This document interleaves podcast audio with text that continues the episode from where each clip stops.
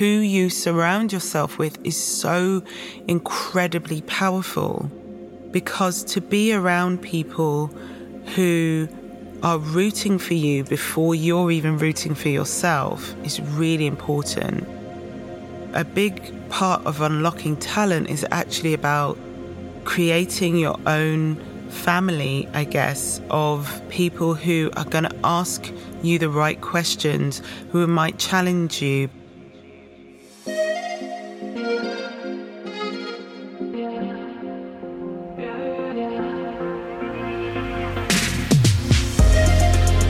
The joy of seeing and feeling tomorrow before it's been created.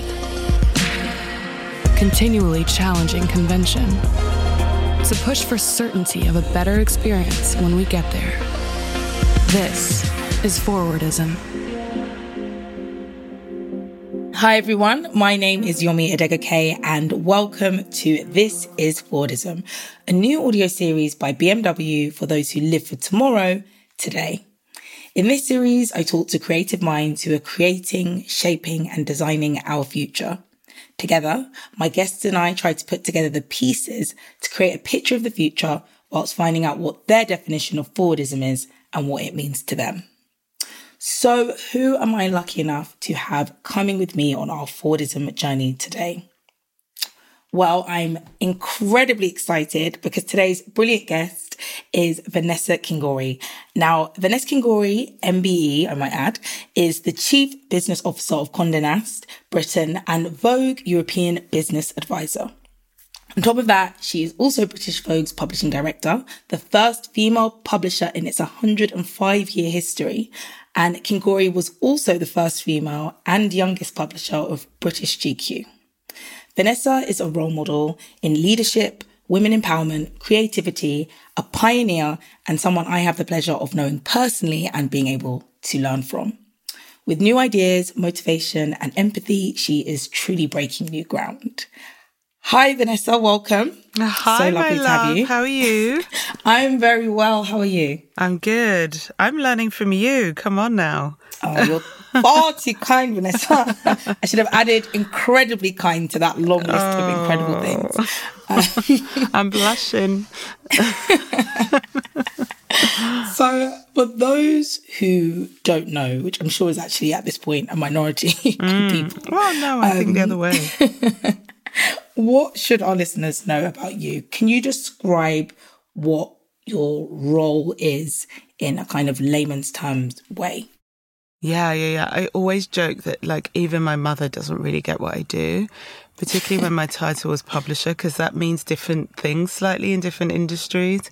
Right. And now it's like chief business officer, a kind of get, but what are you doing at these events and what are you doing, you know? Um, so essentially what my role is, is I am head of essentially all of our revenue streams. For Condé Nast Britain, we have 11 brands, including, of course, Vogue, which is really kind of half of our revenue, GQ, Vanity Fair, Glamour, Tatler, um, Condé Nast Traveler. So there's 11 brands essentially. Um, my job is to make sure that the business of those brands is really tight. Revenue is the most important pillar by a long way. But to get to that, we have to have um, really good business strategy. We have to have really strong brands. So a lot of my role is looking at are our brands most enhanced and aligned and all of those things. And then how do we communicate as well with the world? So things like essentially our marketing, how we utilizing social media events and all of those things to communicate our brand strength to the world, which in turn attracts in those cha-chings right. very, very, That's very busy lady. and honestly looking fabulous whilst doing all of that, which is something in itself. Oh, that's very kind. You should see me first thing in the morning. it's a whole process, babe. well, that's a surprise to hear. And I would like to hear something else, I suppose, that might be surprising for those who have been across your journey. Can you tell us something that would surprise our listeners? A fun fact about yourself, something that, you know, those kind of icebreaker questions that, you know, when you're doing those get to know each other exercises, that fun fact that you normally wheel out. I've been asked this question so many times. I always find it really difficult because I guess it's more about things that are unknown about me. That because of mm. social media, right? You put out so much about yourself, and I think it's really important. I think social media is a very useful tool for me for communicating what my job's around, for representation purposes. I think it's right. important that people see that I exist and I move in this space and in this world. So basically, you're communicating a lot about yourself. So the facts about me that are unknown um, are probably not that fun. but it's more that I'm actually, in reality, an introvert. And I think okay. people think that. Um, I'm probably an extrovert because I'm socializing a lot of the time. A big part of my job is being around people, connecting with people. I love it. I love all of that. But I've always been more of an observer than the kind of life and soul. Mm. And I think that has got me actually interestingly really far that I am probably more of a wallflower than people think. That's well, it might not be fun, but it certainly is interesting. Yeah, unexpected. Exactly. All the fun stuff's out there. That's what social's for. and I get under true. the skin, right? so obviously, this podcast is called "This Is Forwardism," and um, I wanted to start by asking what you think of when you hear the term forwardism. Um, what would you describe forwardism as in your own words?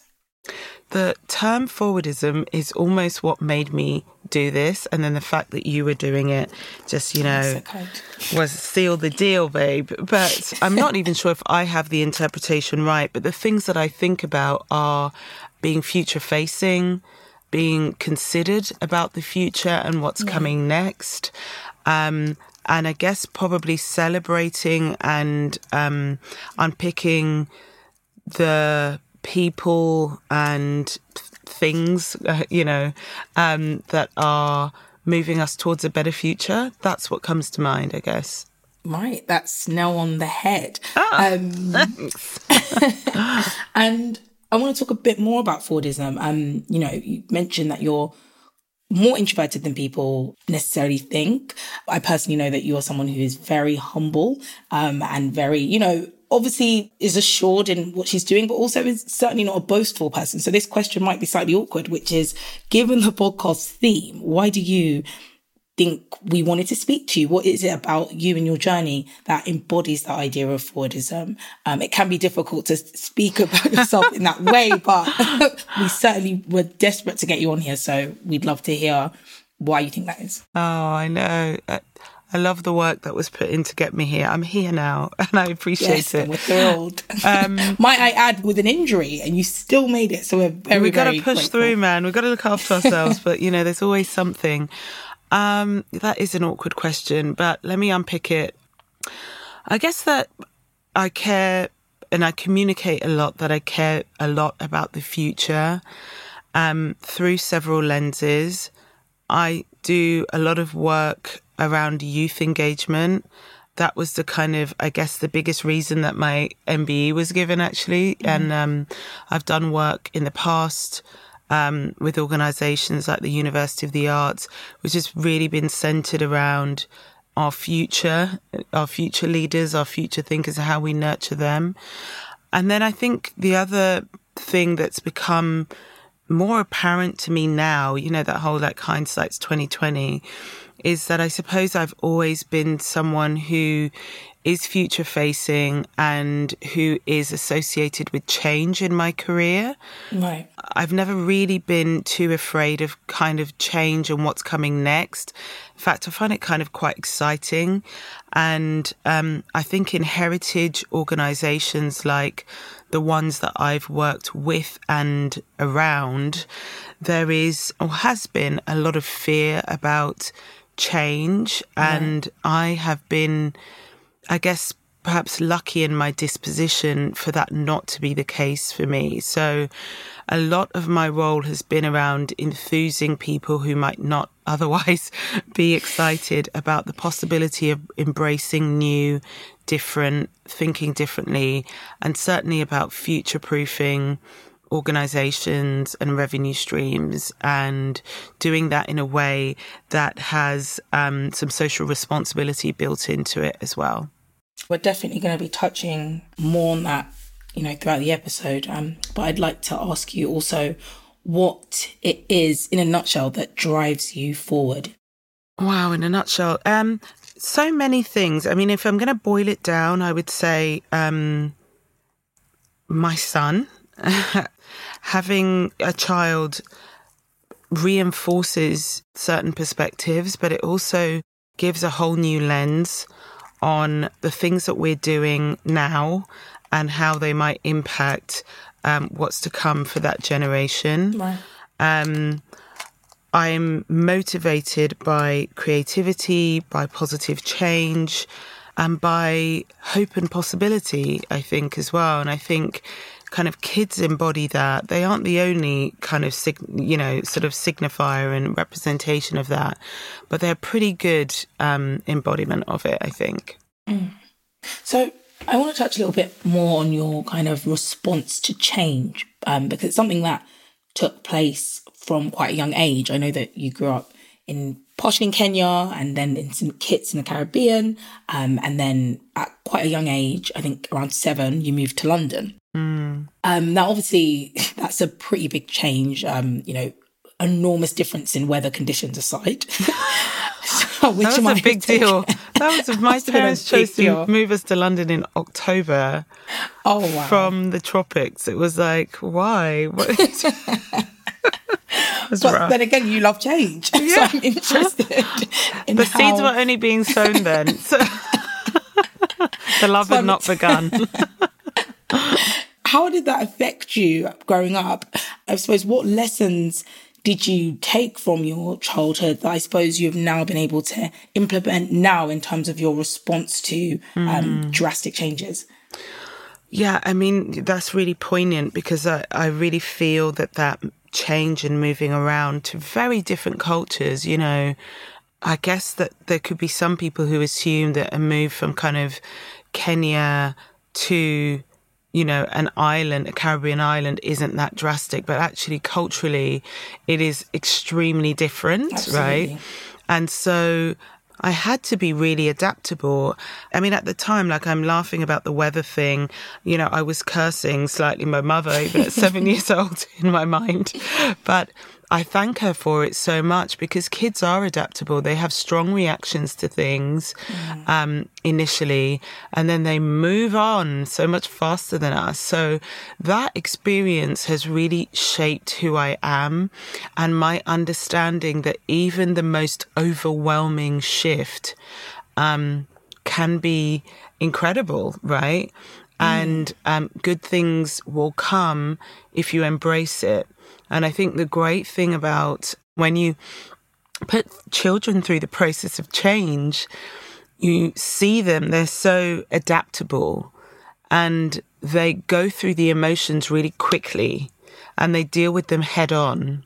Like I'm learning this looking at my son again, mm-hmm. is what we do as adults is we push down our feelings and we care very much about how we present externally and perhaps sometimes don't go through the processes internally in the moment and quickly enough. And so, mm. what happens with adults is we look like we're adapting to the change, but actually, what we're doing is deferring a lot of the anxiety and building up our resistance to it. What kids do is they have a big explosion, right? They're really happy or they're really upset they get over it, they embrace that emotion, and then they get on with how can I adapt to this?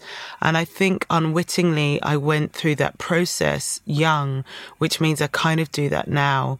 When I'm faced with change, I really quickly embrace what am I feeling? What's causing me to feel that there should be a barrier to this? Is that good, bad, indifferent? Should I pull at some of those threads? I go through that and then I look to see where the positives are and embrace it. And so I really think that experience of moving around has been um, a big part of the reason that I have been someone who um, companies have kind of utilized to help people get on board with change and to make change. Um, I just tend to have less um, resistance to it if it's positive. Mm. Um, I think it's so interesting that you spoke about being quite an introverted person and then that being able to adapt so seam- seamlessly that's the word. So seamlessly that's, that's, a bit of a tongue twister um, to social situations in the same way that you were able to adapt to you know uh, childhood in kenya then st kitts then london. I'm interested i suppose in whether there have been times that you found difficult to adapt and in what environments you may have felt I suppose maybe it's been harder to get into that embracing that change mode. Because you said you, are good with change when it's positive. How do you cope when it's not necessarily positive? Because some change you know at times isn't. Yeah, I mean, that's a brilliant question, actually, because I think right now everyone's talking about change in terms of, you know, um, all positive, and it's really interesting for you to put that lens on it because not all change is good, right? So yeah. we shouldn't necessarily put all of our energy into adapting to things. And I think I'm quite an instinctual person, and the introverted thing is also a symptom of my childhood where when you're put in situations that are different, different cultures, different languages, even, you have to spend a bit of time observing in order to know how to adapt and to assimilate and where not to assimilate, you know, because we're all trying to bring our whole selves to things. And so there's a lot of observation required. And so I think that I have quite heightened instincts and the cultures that I come from really celebrate being instinctual in a mm. way that I think Western culture and society less so. And that lends itself really well to the observation piece. You have to be, if you feel something, so, to your question, I just don't feel like this is the right direction or this is the right fit. If you are not observant, what you will want to do is push that down and say, well, everyone else seems to be getting on with it. And everyone, you don't know who's, who's kind of fronting and feeling that they have to kind of get on with it. So the thing that I do through the observation piece is really ask myself why, like, why are you having this reaction to this change? why are you open to other types of change, but this isn't gelling? And then I kind of go through the process of kind of pulling on that thread. And usually the type of change I don't do well with is where there is too high a human cost mm. because it's kind of human nature to push against change. We're socialized to kind of like habitual behavior, right? Sure. And to be comfortable in what we know. And so this change thing is kind of like a bit of an oxymoron because often it's good for us, but we're not programmed to love it. And so what I need to think about is okay, is if people are reacting badly to change, is that that kind of habitual thing, or is it because it really isn't good for them? And if I see people are perhaps being damaged by change and I can't see how it's going to enhance the future, their future, the future of the organization or community they're in, that's when I pull away from change. Mm. And so for me, that's the big differentiator. If I can see change that's perhaps painful in the initial phase, but is going to unlock something better going forward, that's the kind of change I can get behind. If there's too high a human cost, then I'm not for it. mm. I'd say from all of your answers, but then just generally also knowing you as a person, you are incredibly, as you said yourself, observant. But I'd also say very self-aware. Like you really do come across like a very self-aware person. Um, that being said, someone did say that one day you were going to be the publisher of Vogue and you didn't necessarily, correct me if I'm wrong, mm. think that you didn't immediately feel like, yes, this is something I'm able to do. So I'm interested in the qualities that you think that individual that marked you out as, you know, essentially saw your future. What did they see in you that you might not have picked up on yourself? Because despite that level of self awareness, sometimes we are able or like we're capable of missing our, I don't know, some of our strengths also, as well as our weaknesses. Yeah, gosh, that's God, you're good at this. oh, my God. Thank you, Vanessa. I feel like I'm having a therapy session. Good God. Um, yeah, that's a really interesting point. I think one thing there is youth, mm. right? Um, and you know, a big part of me not seeing myself in that role is like I didn't really know what it mm. was. right? So I was like, something to do with Vogue. And, you know, when you think of Vogue, what you think about is kind of like editorial mm. and fashion and shoots. And I didn't see myself specifically in those worlds. I actually didn't know that there was a business role that could connect me to those uh, worlds.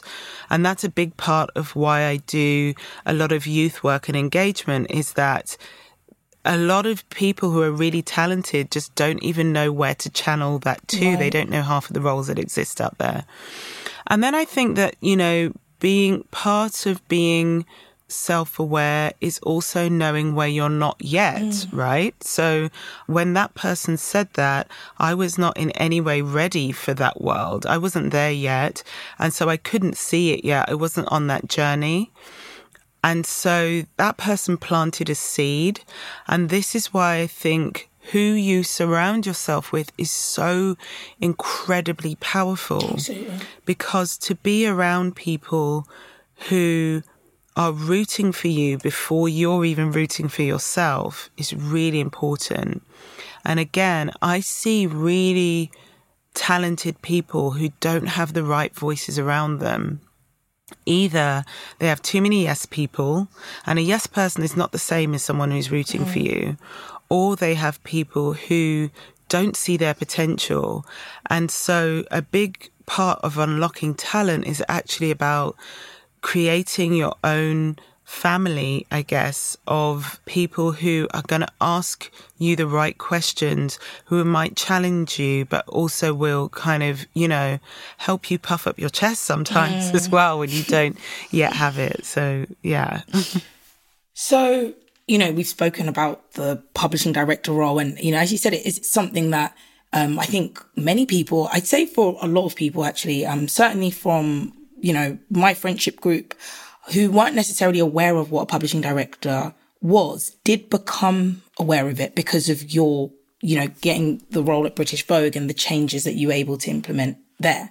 Um, it's been incredible. It's been an incredible few years and um, not just because of the incredible work that you've done and Edward's done at British Vogue, but just even having individuals such as yourself in a position of publishing director has just, you know, I think that representation has been hugely important in, you know, not only making people realize um, that role exists, but also that, you know, people that look like us can be in that role. It's a high powered role. It's a lot of responsibility. I wonder how you at times cope with that because I think given your appointment, and it's not the first of your appointments that's been historic, um, there is a level at times, I think, of potentially a feeling of responsibility that might not necessarily exist for other people that had the role before. That's not to then diminish what work they've done, but it's a different thing being the first.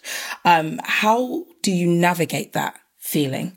Yeah, it's, you know what, it's a really conscious thing for me though. So I put it on myself. Mm. Um, actually, the conscious thought of being a more visible publisher it was a very conscious thought and it started at GQ. Mm. And I've always been like, my brain is wired in a slightly different way to a lot of other business people. And I've always been a kind of entrepreneur and I was given the space actually to do things differently. And I never understood why publishers were kind of this like behind the scenes. Mm role and things were very church and state when I kind of started. And so there was this idea when I became like the publisher of GQ that kind of creatives were, you know, I guess, church, and then the business people were state, and they were very separated, very little interaction or crossover. And I was just like, this is kind of crazy to me because these two roles are symbiotic. What a business person on a media brand does is they are basically leveraging the creativity, you're going out and saying, look how incredible, look at our orbit that we're in, look at how amazing our shoots are, and all of those things. And don't you want to be a part mm. of this world, advertiser, for example, or partner, or what have you? And to do that really well, you need to be super close to it. You need to care about it. You need to be able to name the photographers and give anecdotes about the shoots and, and care about it, like be a part of it. And equally for the editors and those guys, the more money a brand makes, the more they have to play with. The more elaborate their shoots can be, the more elaborate their stories can be, the more they can work with kind of more um, expensive talent and so on. So for me, I just looked at this kind of, you know, long established, hundred year old kind of system and said, that doesn't make sense. so the other really big thing for me was I really wanted to hire differently. Mm. And at the time I stepped up, the media industry was still a very closed industry. And at the time, the organization I work for and everyone else barely used even recruitment companies. I don't think we had mm. yet. So everyone was one degree of separation.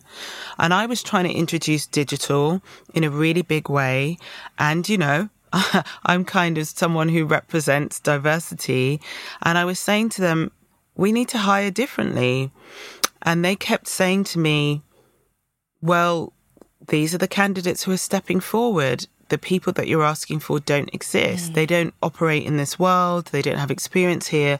And I just didn't believe that. And I believed strongly that if I was more visible, people would feel more comfortable about applying for jobs in our world, mm. right, in the media industry, because they would say, well, hang on, if she can exist and actually um, rise to such a senior position, I shouldn't count myself out either.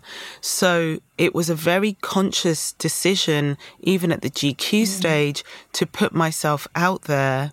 And actually, I simultaneously started um, a program. Actually, I didn't ask the company's permission because I thought they, were, but I started this program where I just wanted to do like a paid internship program at the time where I needed more support in what I was doing, but my private kind of aspiration was to bring people into Condé Nast who otherwise would have no other route. Mm. They didn't have a relation there. They didn't have anyone else in the industry. Their dad didn't work at some adjoined organization. They had zero connection to our world. And so I did this program for quite a few years. And I thought if I'm going to have people apply for these internships, then I need to be visible and they need to think that it's a safe space, mm. right? And so I had such a strong reaction to that. And the upside of that is it also kind of built our business because people were like, okay, I feel like I know her, right? You know, mm. like we were talking about with social media in particular, you're putting out your personality and you're welcoming people in.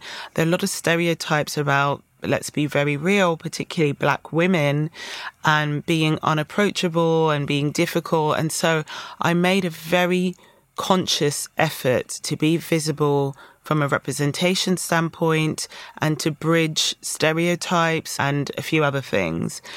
To your point, then Vogue happened and that piece went into a different stratosphere. Absolutely. You know, because I remember um, it was so crazy actually, Yomi, because I don't know if you remember, but we were shooting the images for your book. I remember. Do you remember? Okay, so I let's remember. share with the world. I was just thinking about this. I was contributing to your book, and then you had set up a shoot to um, have like some images for, for your contributors. And at the same time, you know, obviously I couldn't share, but I, it was about to be announced that I was moving into this Vogue role, which had all of this kind of, you know, glass ceiling stuff connected to it. And I knew it was going to be a big moment. And I remember asking your team, like, I don't even have a headshot because Edward was saying, oh my God, I just spoke to Naomi. She wants to post about, like, everyone is buzzing about the fact that this is the first person of color, the only person of color to ever enter in this role, the first woman, and so on and so forth. And, you know, how different I was to, um, publishers of the past and also publishers of the present day. Right. You know, it's not like there was all of this change going on around me. It was really only me um, and still only me. So he was like, "Oh, I just spoke to Iman. Iman wants to post," and I was like, "I don't have a picture that can live on Naomi Campbell's Instagram or you know Iman's." And and so I was like, "Hey, Yomi, you know that picture that can I can I use it even though it's ahead oh. of your book?" And I can tell you what. But um, anyway, that changed the visibility significantly, yeah. the visibility I've been working on. And of course, it comes with responsibilities because sometimes my outward communication doesn't match what's really going on in my life. You know, like right now, I'm having quite a challenging back mm. issue. But if you look at my social media, it looks like I'm skip to doing off to party after party and having a fabulous time. And sometimes, you know, um, I always say the reality of my work is a lot is inward facing, a lot is number crunching. I spend more time on on spreadsheets and pages than I do at anything fabulous. But I think it's important that people see that there's a fabulous part of my life and my role because I want people to be attracted in and I want for the funnel to look different than when I was coming through. Absolutely. Oh my gosh, thank you so much, Vanessa. And you speaking on that just reminds me when me and when me and Elizabeth actually first, um, Elizabeth's my co-author for um, listeners. Um, when we first actually came across you, and um, I think it was Elizabeth that came across your um, sort of profile online and said, you know, this woman is the publisher at British GQ, and it was such a mo- we were gobsmacked. Like this person is black, she's female, she's fabulous. It was just that visibility that I remember the exact picture of you that we saw in this article saying this is, um, you know, GQ, which, you know, as a brand is, you know, in terms of its readers, certainly historically quite male, quite white, very male, very white, essentially. And we had no idea. And I think with your appointment at Vogue, as you said, it just went stratospheric where people were coming up to me like, "Oh my god, this is this woman's in your book." I'm like, "I know." we we know. we know she's in our There's book. such amazing and serendipitous yeah, timing because. I think that your career was also kind of taking off into and I could feel it like it was it was almost like tangible the energy around you um, at that time. And so it was so crazy, actually. I had literally zero time because at the time when you asked me to come in and do that book stuff, I was straddling the conversations with Vogue. I was already helping Edward. I was still doing the GQ Goodness. job. I was like moonlight and I couldn't let like GQ know that I was helping oh Vogue. And I was also planning out this communications plan. And, but sometimes you just feel like this is going to be a game changing moment for someone. And I felt that for you and for Elizabeth as well. And I really felt like I wanted to support that and be a part of it. But, um, to your point, like something that really, really motivates me is letting people see in a, a kind of non pushy way that they can not only exist in spaces, but they can thrive in them as mm. well. And that's my key objective with the visibility piece. It does come with some responsibility. And I'm not even going to lie, sometimes it's a lot, mm. but um, overridingly, it also brings a lot of positivity into my life and the interactions and how we got to know each other is like the most perfect example of that because people reach out to me who then become like lifelong friends. Do you know what I mean? And their experiences also empower me and make me feel like some of the things that I'm challenged by are possible as well. Absolutely. So it's kind of like a kind of self feeding kind of situation mm. for the most part. Thanks, Vanessa. I know how important you mentioned, and you know, just generally through your work and how you've been with myself and so many other people I know, I know how important sort of mentorship and opportunity in making sure the next generation have opportunities is to you. Um, so I wanted to talk to you about the first BMW UK and British Vogue scholarship program, um, which Yay. was, yeah, exci- very exciting. a four month paid, that being the operative phrase, because for so long, yes. so many placements weren't just generally across the industry. So four month paid scholarship placement for three successful candidates across rather both British Vogue's offices and BMW UK's offices. Um, can you tell us a little bit about the first year of the partnership and how it went down? It's just been amazing, actually. And I'm so grateful. That's the other reason I'm here today because BMW are really like about it. Mm. You know, the fact that they would get behind this and partner with us on this is really important and they see the, the vision and they're about the vision as well. Because like I said to you, on the sneak, I did a version of this mm. many, many years ago. I had this feeling that if we if we were really careful about bringing people through who showed great promise but maybe didn't have a connection to our industry, we could do great things. And I started this little, it was like an intern program. I just said to the company, Oh, you know, I need more help, which was absolutely true. But then I went out and thought, I'm going to find people who I think are brilliant and who wouldn't have a shot maybe otherwise. And in doing that, I did that program for six years. And every six months, I would change over. And each of my candidates, I think, bar one or two, went on to amazing things.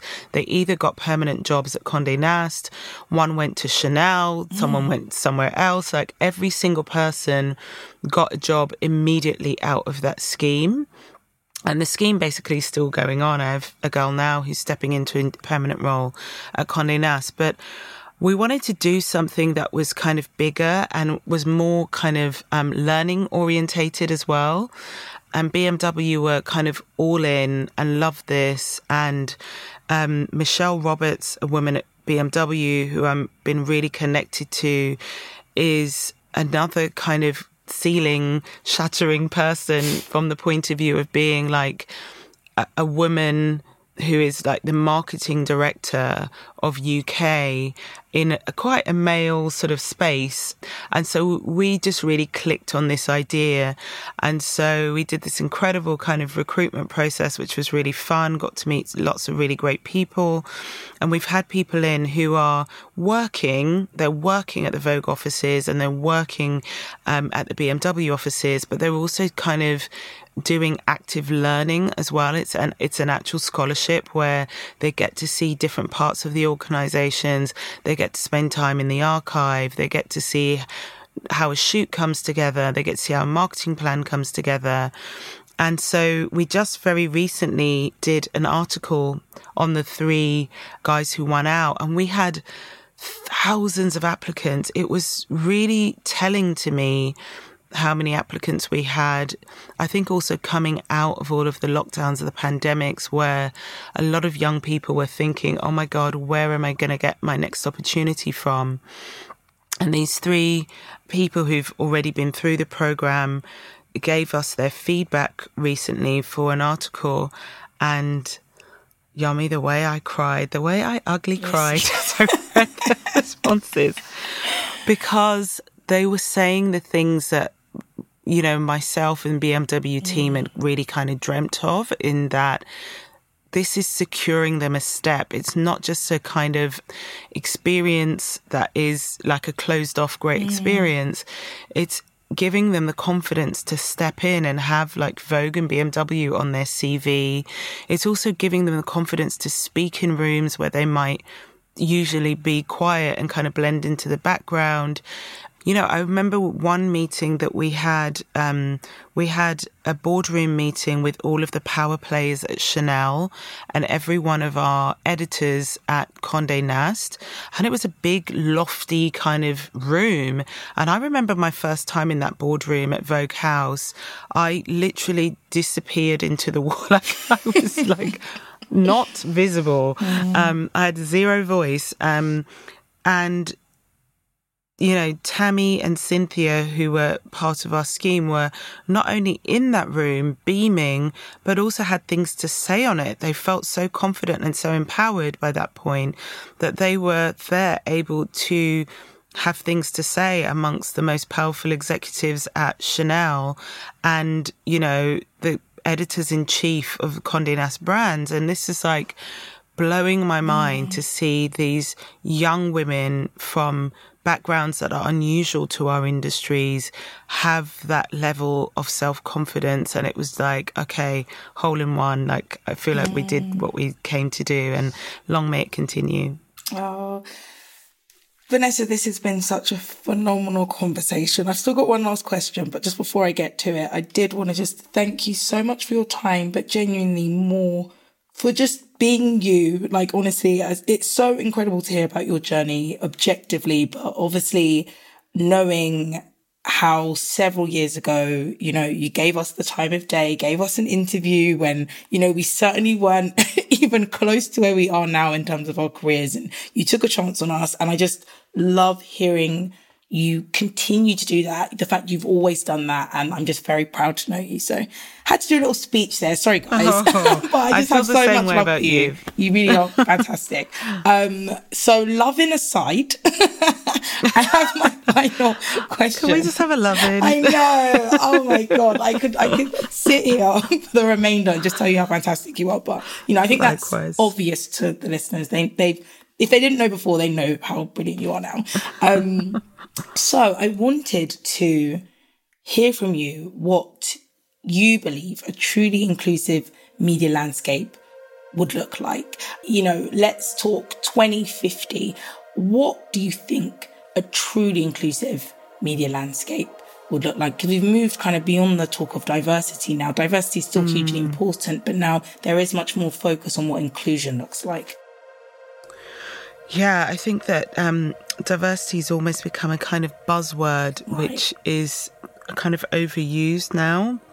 And inclusion um, is super important, but even that as well. And we really need to break down what that means because what I think 2050 should look like is that there is no dominant group. Mm. And if you think about what inclusion really is, it's about saying, we, the dominant group, are creating space for you, the minority group, right? Right. And that's where we need to be right now. I'm not knocking that, but I think about if we really want to think about what the future could look like, is that there is no set norm, and talent is the only thing that really counts. Mm. Like, that would be a great future, I think. I am absolutely obsessed with the idea of diversity of perspective over and above diversity, mm. right? And so the thing that I think organizations need to be most afraid of is groupthink.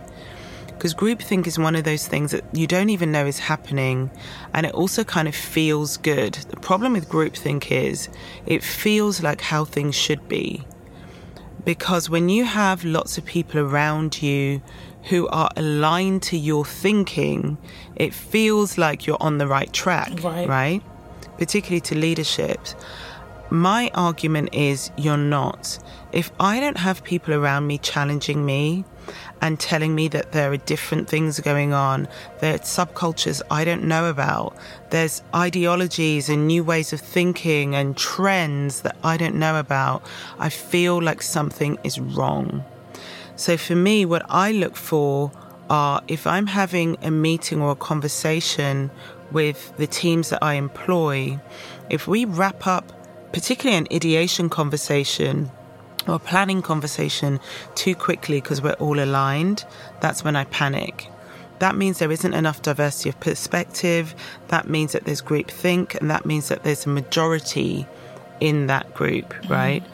It's really, really important to bring people into the decision making process and ideation process who have different lived experiences and so look at problems and ideas and planning through a totally different lens and bring you all that new magic.